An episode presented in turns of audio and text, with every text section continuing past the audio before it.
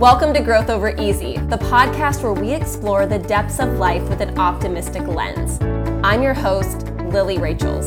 Each week, I bring you insights to spark your curiosity and create deeply connected relationships. Let's choose growth together.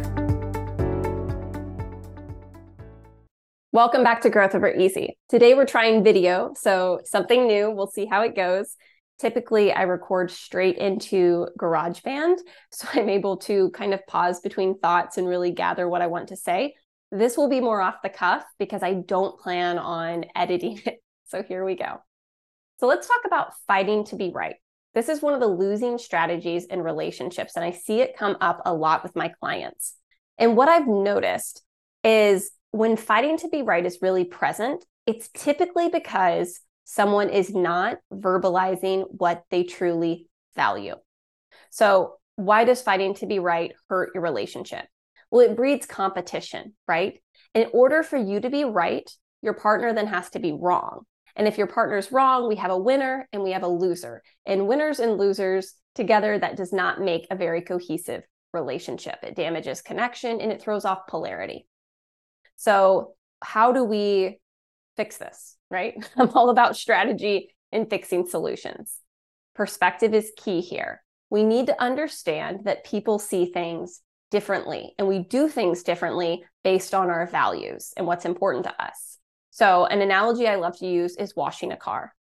Maybe you come to me and you say, We need to wash a car, and this is the right way to do it. And you start to wash a car in the manner that is right for you. And I look at you and I'm like, well, that's not how I would wash a car. And I start to do it my way. So then it gets frustrating because I'm like, well, that's not the right way. That's just your way. And maybe your way is the most efficient way. Maybe what you really meant to say was if we want to get this done quickly, we need to wash a car in this manner. That maybe the right way for me is the most fun way. So that would involve having a soap fight and spraying you with water. So you see how it can get really confusing because there is no truly right way to wash a car.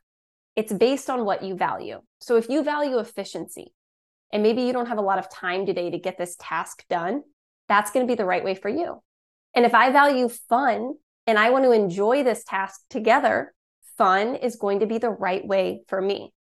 So, how do we talk about this? How do we bring connection and closeness back to the relationship and understanding? I want you to try these three things if fighting to be right is something you struggle with. Number one, what do you value in the situation? So go back to the car. Maybe it's efficiency, like I said. If efficiency is what you value and you know that, you can then come into step number two, share your value clearly. So before it's time to wash the car, say, Hey, I only have half an hour to commit to this today. I'm in a hurry, feeling overloaded. I need us to get this done as quickly as possible. I can hear that then. Instead of you telling me, this is the right way to do it, you're doing it wrong, you're sharing what you value and what you need.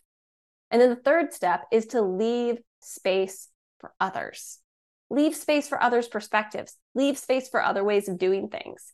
There are very few things in this world that I believe are black and white, right or wrong, like way of doing things. Most of the time, it's gray and it's colorful and it's nuanced. So leave space for your partner to have their own perspective.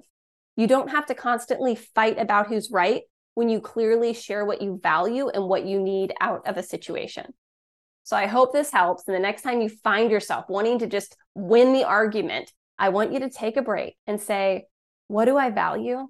And how can I share that value with my partner? If you want more on this topic, I have a blog coming out later this week through Substack, as well as on Wednesdays, my LinkedIn newsletter. Thank you so much for listening. And if you have the time, I would really appreciate it if you would give me five stars and leave a review. It helps the algorithm in getting the messages out into the world. Thank you again for that in advance. I hope you have a beautiful week, and I will see you next Monday.